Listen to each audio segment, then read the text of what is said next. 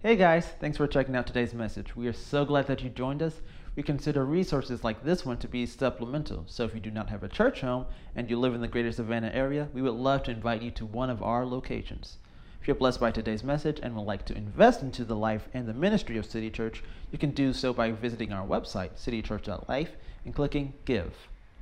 Our hope is that you'll be blessed and encouraged as we dive into today's message. Ash Wednesday is uh, something that the, the church historically has practiced for a very long time, and I grew up in uh, uh, a little bit more of charismatic circles, and this was not something that was practiced within uh, the church uh, that I grew up in. Uh, however, I have always uh, had friends who uh, did participate. Uh, this is more than just a Catholic thing. Uh, I think probably a lot of people, including myself at one point in life, just thought, you know, this is something that the, inside the Catholic Church that they participate in, but it's really not. It's really a, a, a, a major part of tradition, and so therefore, uh, churches that operate with a lot more tradition are more inclined to take part in Ash Wednesday. So, we're going to talk a little bit about Ash Wednesday. Uh, and uh, one of the more popular uh, passages to be taught on during this time is Psalm 51. And so, we're going to get to Psalm 51 in just a moment. But the idea behind Ash Wednesday is that uh, it uh, represents a 40 day period, or the lead into a 40 day period right up to Easter. So it begins with Ash Wednesday, it ends with Good Friday, and it is the beginning of a season that is called Lent. I am not going to sit up here and even try to make you think that I'm super intellectually schooled in the arena of all things Lent. I am not. Uh, I am a fan of understanding church tradition. Uh, uh, when we started City Church, uh, we uh, were talking with a guy one day, and we were talking about the church, and he was asking some questions, and he uh, ultimately said, uh, You know, I would never attend your church. And I said, No worries. I, I would like to know why. And he said, I need to do church the way Jesus did with pews and stained glass. And I kind of had this moment in my mind of like, well, he doesn't really have like good understanding of really how Jesus was probably doing church it wasn't worth having a debate with him over because I, our goal is not to try to sway people, uh, uh, especially who are in churches, out of churches. We want them to be in a place where they're comfortable and worshiping Jesus, pursuing a relationship with him. Uh, but it does bring to the surface the fact that a lot of the things that we do are non traditional in their, in their own forms or capacities here at City Church nothing that we do, uh, and, and uh, would we argue would be uh, unbiblical. Uh, we want to do whatever is necessary, short of sin, of sharing the gospel in a way that's compelling to uh, a generation, uh, but that doesn't discount what other churches might do. And so uh, there are some really great churches with some great leadership and pastors in this city uh, that operate very differently. I have the honor of being able to know some of them, grab lunch, pray with them, uh, have coffee, uh, and uh, so I want to take opportunities when I can to learn more about why they do what they do. And so uh, tonight we're just going to kind of uh, jump a little bit into this. This is something that really you could spend the whole next 40 days uh, uh, reading about, studying on, meditating uh, through the entire process to probably get even a better picture. It has transformed its own identity throughout uh, its existence uh, and is something that uh, has gone through phases. I was reading uh, what different ministers and different uh, uh denominations have said about it, about uh, how uh, probably up until about two or three years ago, it was just something that people avoided altogether. They didn't want to wear ash on their face all day. It had really hit a decline. Uh, but our culture loves to jump into things that are uh, seem odd and different, and so uh, by their own testament, like there's a resurgence of it. Everybody showing back up and wanting to be a part of an Ash Wednesday where they're coming into church and being a part of a service, getting marked with ash, and uh, spending their day uh, walking around, engaging in the conversation. And I, I, don't think there's anything wrong with being marked in a way that engages the conversation of the gospel. So, Psalm 51 is going to be our, uh, our passage to look at. There are a lot of reasons why the Psalms are uh, heavily taught during this time of the year, uh, uh and even more so pointing directly to uh, the idea of uh, specifically Psalm 51. Uh, uh, there's something about uh, the Psalms in general that uh, speak to, they, they, they connect us with people who we feel like we, we can relate with. Uh, there's something that's relatable about uh, the Psalms and the way that they're written. Uh, and if you've ever, if you've never taken time to sit down and read through them, I, I would challenge you to do so. Uh, these are people who are writing about really raw emotions, experiences that they're going through, whether it's loss or love. Uh, in their own lives, and they're writing about it in a way that uh, even thousands of years later, it just we connect with it. It makes sense to us. And uh, the, the idea of uh, Ash Wednesday is around, uh, or, or, the idea specifically about today leading into this lead up to Easter is about addressing shame in your life. And I, uh, several years ago, I really dealt with uh, the topic of shame because it was something I dealt with in my own life. I was watching it eat up people uh, that were attending the church, people who we were doing life with. And there, were, there was something that, that I kind of discovered in my time of like reflection on the idea of shame and, and, and that is that shame has really two purposes uh, the first purpose this is the one that we all get naturally and that is uh, this idea that something that we have done uh, uh, has hurt somebody, it has brought embarrassment, uh, and what we want is we want that to be hidden. We want it to be covered up, right? And so when we do something that is wrong and we have shame, uh, the, the emotion, the burden that we're, feel, that we are feeling, what we want, our desire is that somebody would come and, and, and take that, they would cover that up.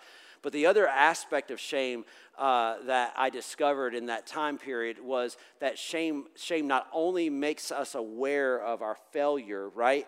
But shame has this other effect, and that is it makes us aware of the one who has the capacity to cover it up. And so, so shame doesn't ju- isn't just this tool that the enemy gets to use, but it's also a tool that God at the, at the exact same time is taking, taking it and saying, listen, the enemy, because sin entered the world, is trying to use shame to manipulate you, to mess with your emotions, to tear you down. And God's saying, and if you will just recognize my capacity to cover you, to fulfill, to fill you up, to cut that away, I'm here to do that. And so shame can and should bring us to a place of emotional hurt, but it should also be, when we are believers, it should be a connecting point that draws us in and says, okay, I recognize something's not right. I need to go to the person who can fix it, right? That's what happens when we get sick. We get sick, we're running noses, and we've got earaches, and we go to the doctor. And if we don't go to the doctor, people around us are going, Why haven't you gone to the doctor? I, the second I get sick, my, my wife starts on it. She's like, When are you setting your doctor's appointment? Can I set your doctor's appointment for you? You need to go to the doctor. Let's go to the doctor. She loves for me to go to the doctor. I hate going to the doctor. No offense to doctors in the house. But going to the doctor to me is not, I don't, I don't hate the, uh, what the doctor has to say or the process of the medicine. I hate the process to the doctor, right? That is just not an enjoyable experience for me. But, but she's right. If I'm really sick, going to the doctor is the best, uh, the, the, quickest solution to finding health and healing. And, and, and it's the same thing with shame, is, is that if we acknowledge that there's something broken, right? Because that's that's where shame rears its head is when we acknowledge that it's broken. If we will use that as a signifier to complete the cycle of giving it over to god and allowing him to do the work then uh, uh, we will find ourselves in a, in a place of, of freedom. Now i will say this shame reminds us that we are called to be exceptional That's, that's really what it's doing. That's why it's a shortcoming. That's why there's a failure, a disconnect there, is because we then recognize that we are living or acting just like anybody else.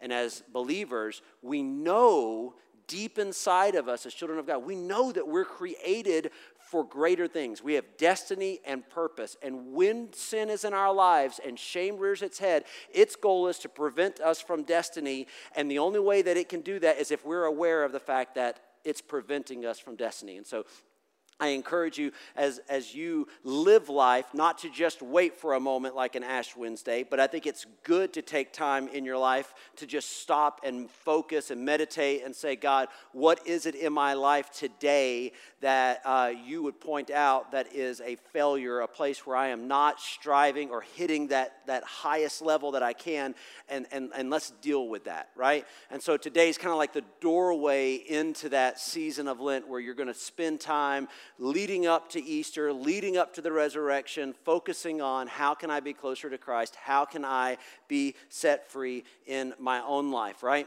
And so, uh, uh, yeah, so these two things. Something in me needs to be covered, something has the ability to cover it, and that is Jesus from the cross. He now has paid the price, and I do not have to live in shame anymore. I have a covering. It's the exact same thing, right? So there was a temporary sacrifice that was made in the garden. Adam and Eve come out shameful of their own existence, right? They see themselves as needing clothing.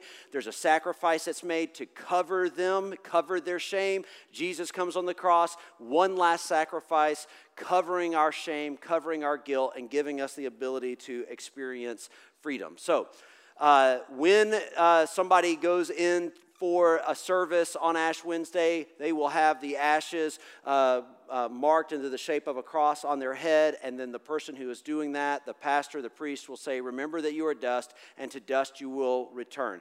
And, and, the, and the reason for this idea of thinking about mortality is that there isn't a much more powerful tool to put in front of you to help you have the, the nudge you need to make things right when you begin to think about the fact that you have mortality, that tomorrow uh, could be the last day, that a day is coming where that is, it not only pushes you to make things right with God, but it also is an incentive to make things right with your brothers and sisters, the people you do life with. As Christians, we are called to be not just in right, reconciled relationship with God, but to be in right, reconciled relationship with the people we do life with. And that's really important for us as Christians. And I think that this is uh, one, one reason, and we can unpack this idea for a very long time, but one of the reasons why within the church we are ineffective sometimes at sharing the gospel is because we are we, we figure out how to reconcile with Jesus, but we don't take it serious to reconcile with our brothers and sisters. And so we're okay with living with enmity and, and strife and discord when it comes to the people around us. And it really takes some maturity to go, you know what?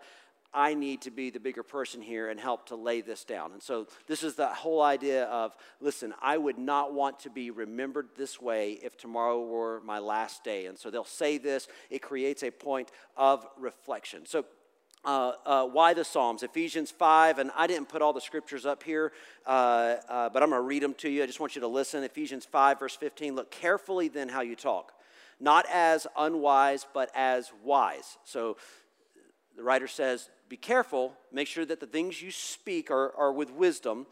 Verse 16, making the best use of time because the days are evil. Therefore, do not be foolish, but understand what the will of the Lord is, and do not get drunk with wine, for that is debauchery. And listen to what it says it says, But be filled with the Spirit. And this is about reconciling with each other. It says, addressing one another in psalms and hymns and spiritual songs, singing and making melody to the Lord with your heart, giving thanks always and for everything to God the Father in the name of the Lord Jesus Christ, submitting to one another out of reverence for Christ. So, this is what it says it says that the Psalms are one of the tools that we have to be able to use to communicate with each other as a form of creating reconciliation and accountability. And so the Psalms have a very specific place in relationship or in life, just like singing a hymn or singing a song of praise and worship. And so we come in here on Sunday mornings and on a night like tonight, and we're blessed because we've got great leaders like Dylan that get up and pour their heart and energy with the band. These guys, they, they come in, they lead, they give you the opportunity to step into the presence of God, to have a tangible connection, right, through song. And the writer here says that it's not just in singing songs to each other or in a group, but there is a tremendous amount of power in being familiar with the Psalms. Uh, in Luke chapter 24, verse 44, it says, Then he said to them, these are my words that I spoke to you while I was still with you, that everything written about me in the law of Moses and the prophets and the Psalms must be fulfilled. And so, Jesus very specifically talking about uh, the, the prerequisites or the prophecies that had been laid out there. In order for him to be able to say, I am the Christ, right? He says it wasn't just those prophecies that were given in the in, in, through through the Old Testament prophets, but even those things which were spoken of in the Psalms. They they they matter. They are a part of identifying with who Christ is. So the Psalms are relevant for a lot of reasons uh, because they are uh, written expressions of people who have gone through hard times something that we connect with. People who have experienced heartaches, people who have experienced anguish, people who have experienced despair, people who have experienced joy, people who have experienced fulfillment. The Psalms are filled with people who are experiencing life and all of its emotions. So, a lot of times we think in terms of uh, righteous living, and we think in terms of is God okay with this or is he okay with that?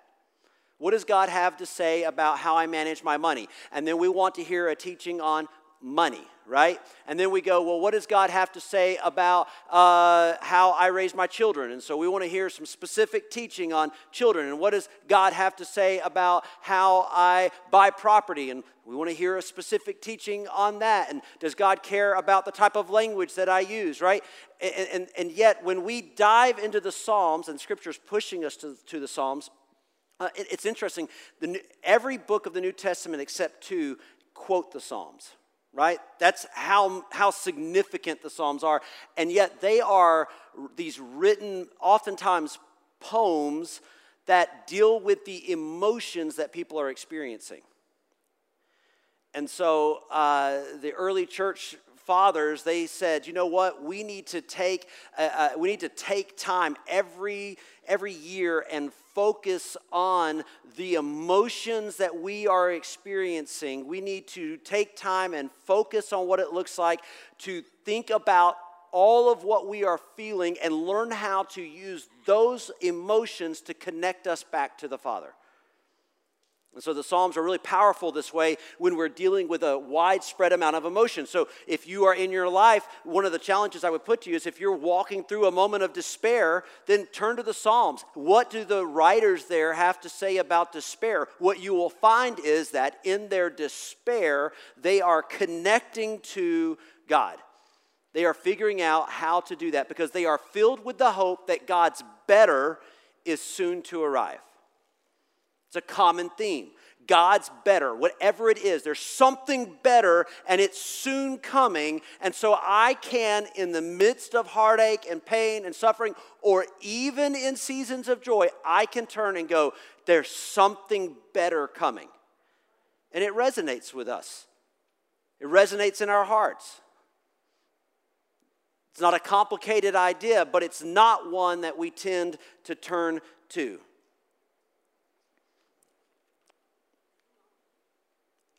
We're going to talk about David for just a quick moment. David, uh, who wrote Psalm uh, 51. Uh, David, as a young man, is uh, receives a call uh, to be ultimately the king. Uh, interesting points here. David is a, a shepherd, spending his life watching and attending to the, the flock that his dad owns.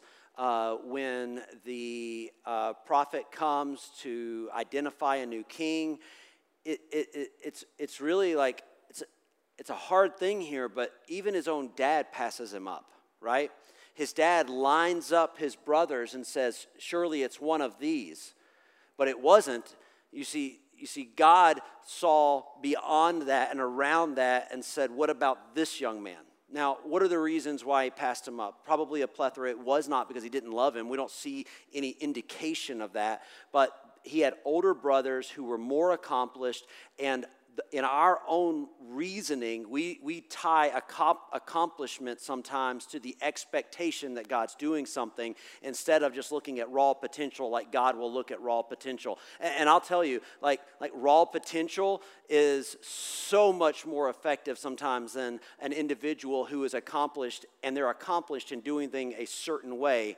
And sometimes that way is the wrong way, and it got them to a certain distance, but it's not going to get them all the way. And so God identifies this in this young man. He goes from shepherding to the king's courts where he is loved and he is protected to being on the run, fearing for his life while the king wants him dead. He ends up hiding in a cave and then goes from there to becoming the king and experiencing unprecedented success. Like when you talk about uh, the, the Israelites, when you talk about Israel, you talk about the Jews, and you talk about kings, David is at the forefront, right? David is not the first king, but David is the greatest king. They see David as the example for what a king should look like. We find uh, that even Jesus references David as being a man after the Father's own heart. Now, he ends up in a place where he falls into sin. And I'm sure you're familiar with the story, but we'll just quickly recap. David ends up, uh, because of his success, there's less and less need for him on the battlefield. The battles are happening so quickly. They're always winning. There's not a need. And so he becomes complacent. He stays at home. And one day he sees a woman bathing. He thinks she is beautiful.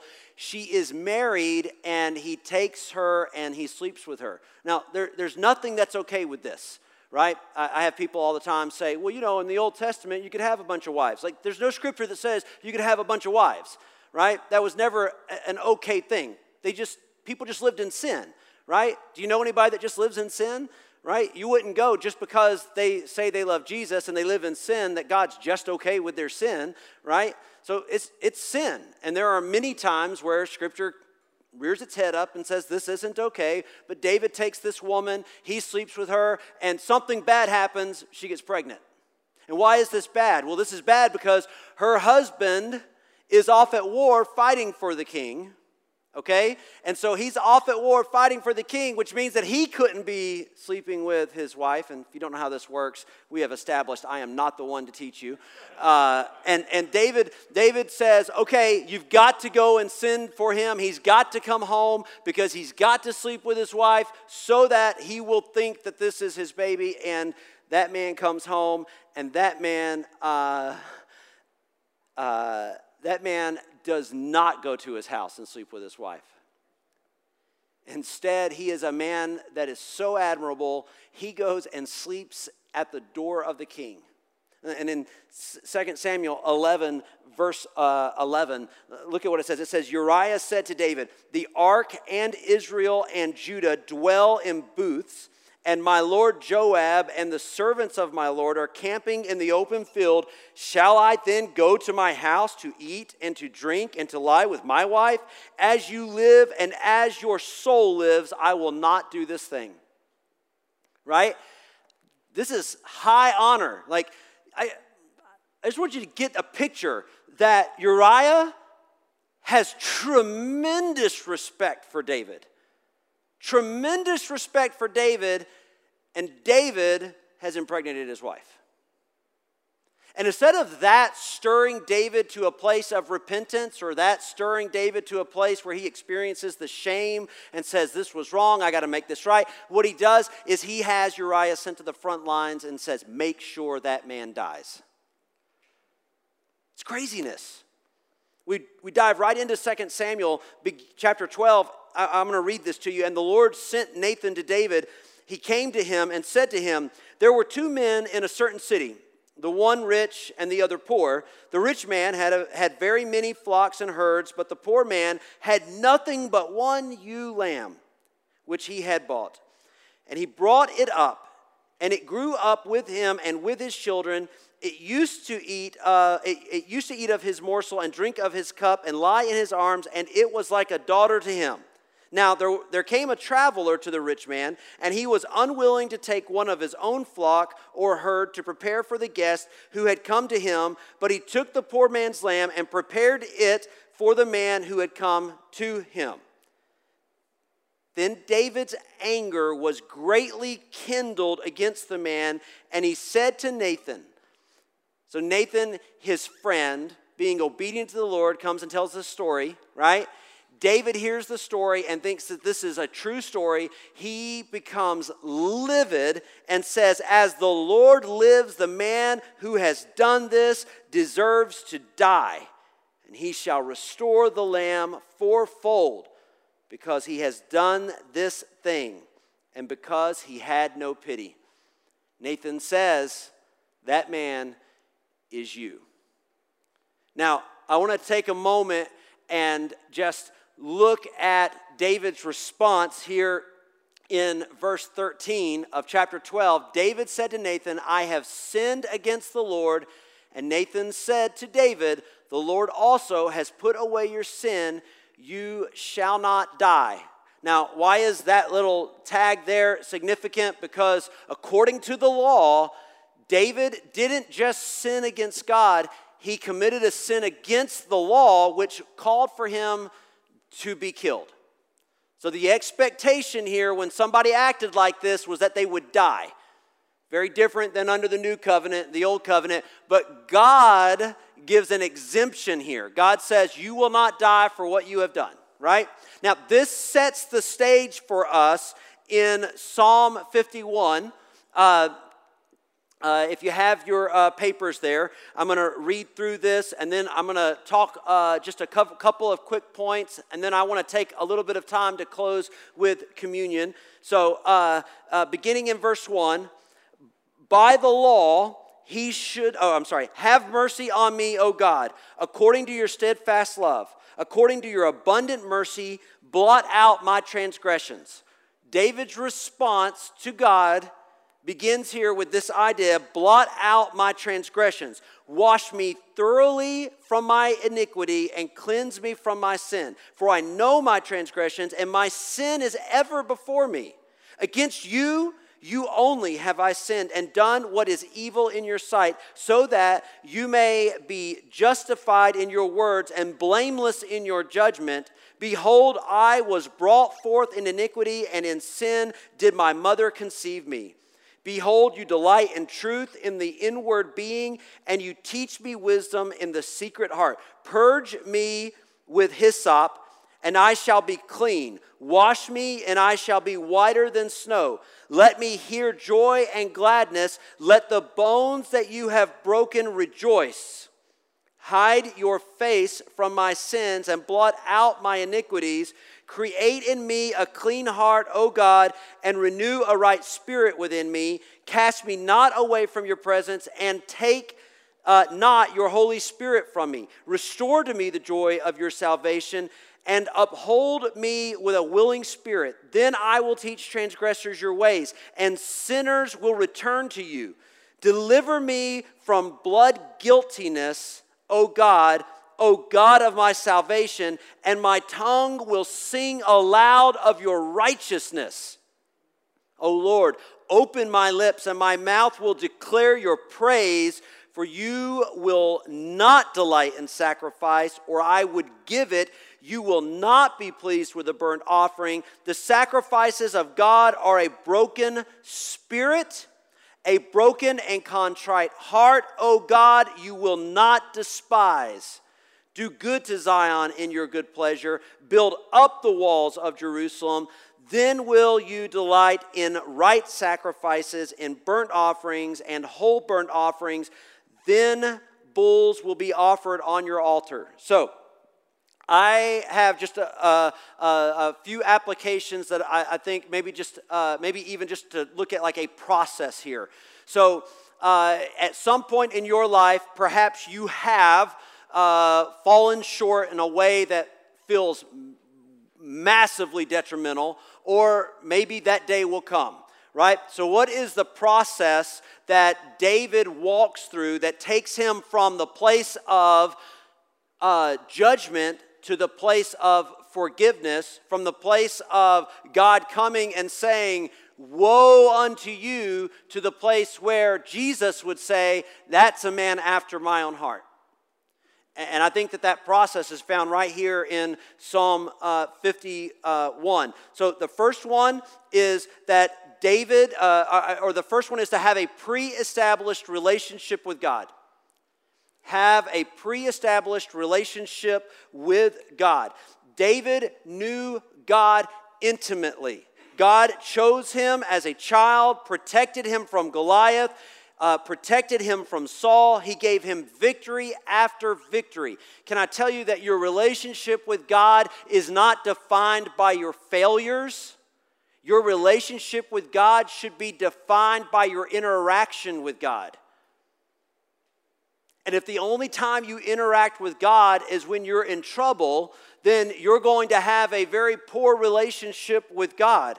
Uh, if you go back up there, up there to uh, verse one, right? He says, uh, uh "Have mercy on me, O God, according to your steadfast love, according to your abundant mercy." How could he say that? Because he was intimately familiar with a God that was filled with mercy. So, immediately in his failure, in his sin, what did he do? He said, I serve a God that cares. I serve a God that is filled with compassion and love. He is a merciful God.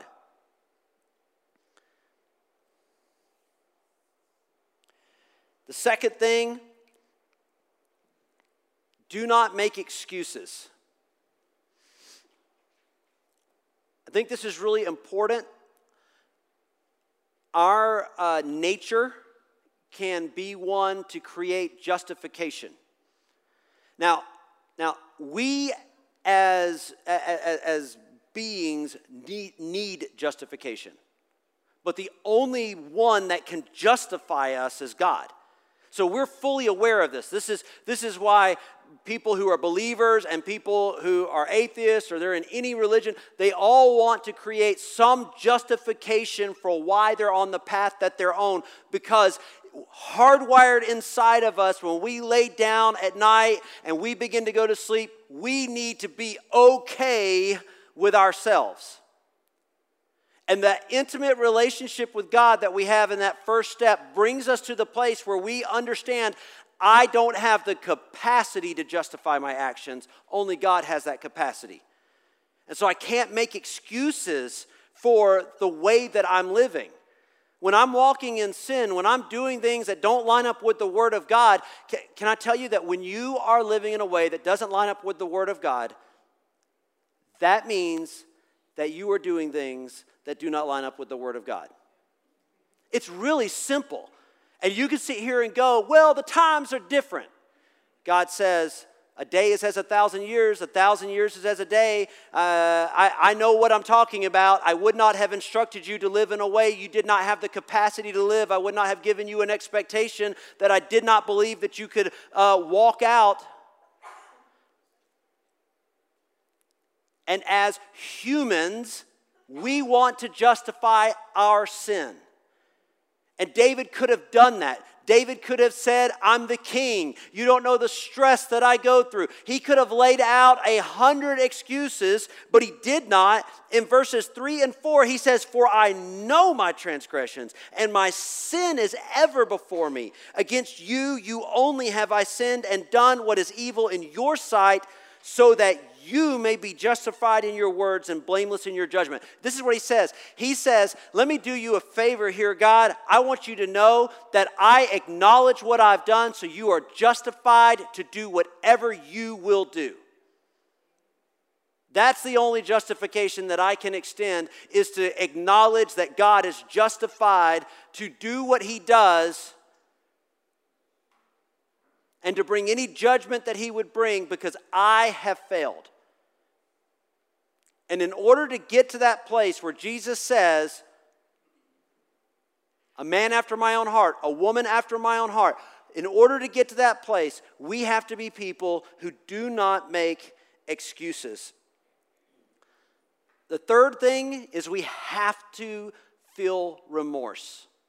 Can I, can I tell you that while it might be true when someone makes the statement following grievous sin, it's under the blood, God's forgiven me, I'm not going to dwell, I'm not, I'm not dealing with all that, right?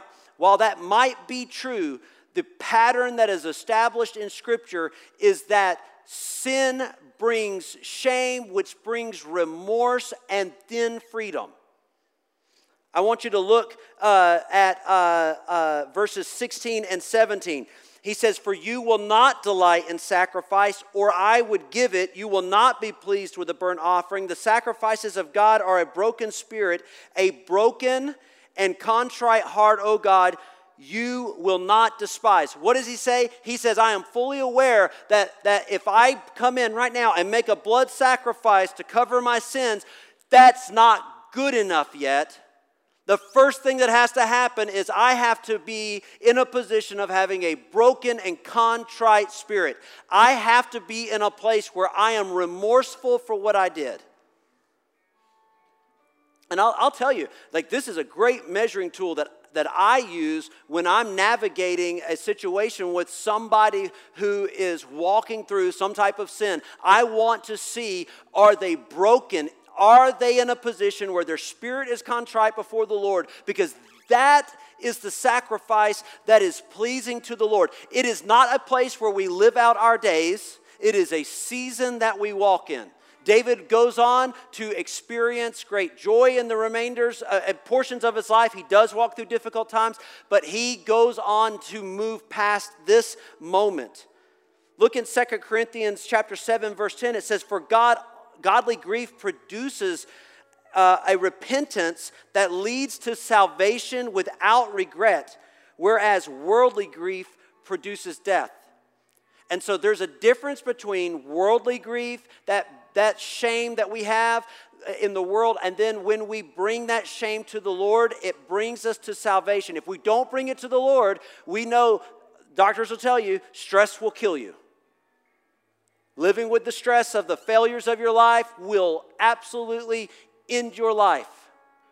Living with regret will end your life in a physical manner. But when we have a God that we come to, we come to with a contrite heart, a contrite spirit, we position ourselves for forgiveness. And the fourth part of the process is to ask to be forgiven.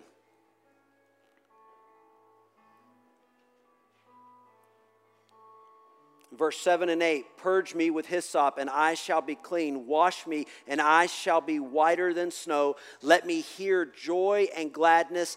Let the bones that you have broken rejoice. He says, Let those parts of me that you have crushed down, let them rejoice. Not let them cry out in agony, let them rejoice. It's important to go to the Lord, to ask to be forgiven.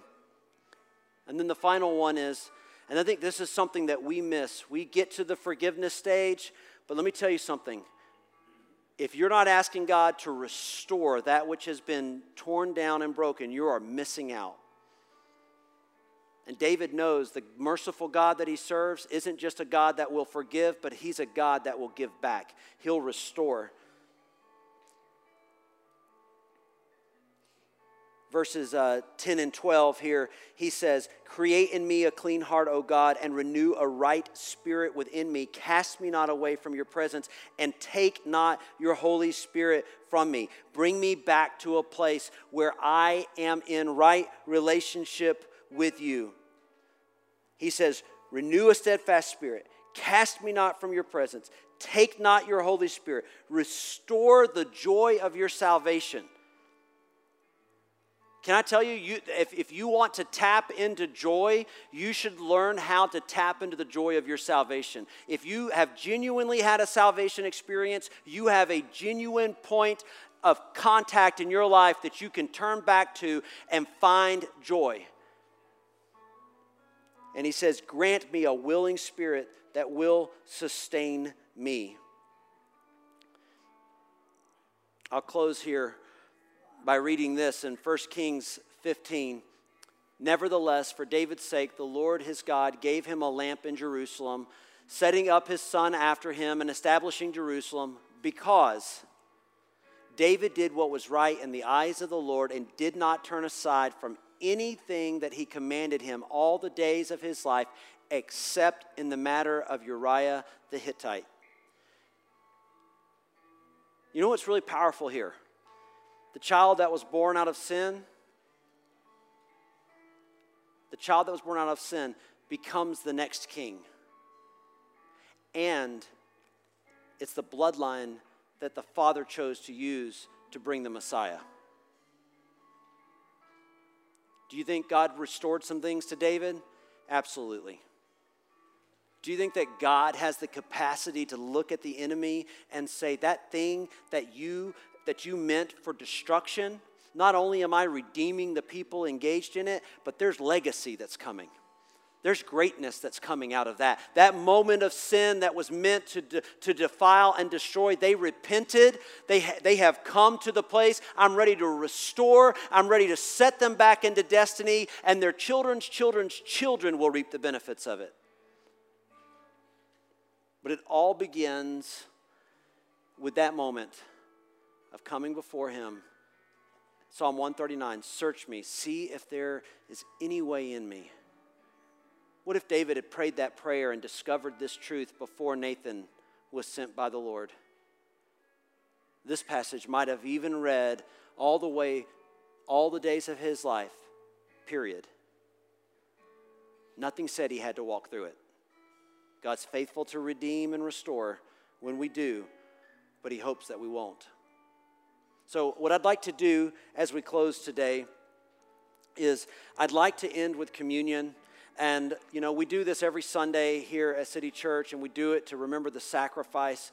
I'd like to do it a little bit different today. I'd like for us to take the elements. Uh, we'll begin with the front rows like we usually do, make our way back to our seats. And I'd like for you to just take a moment reflecting, yes, on the cross, the resurrection is coming. We're 40 days out, resurrection is on the horizon right? Sin is defeated, Jesus is alive, he's coming back. But today, in meditating on that sacrifice, could we say, Father, what in me needs to change? What's, what is that thing right now that might be there that's preventing me from stepping into my great destiny you've called me to?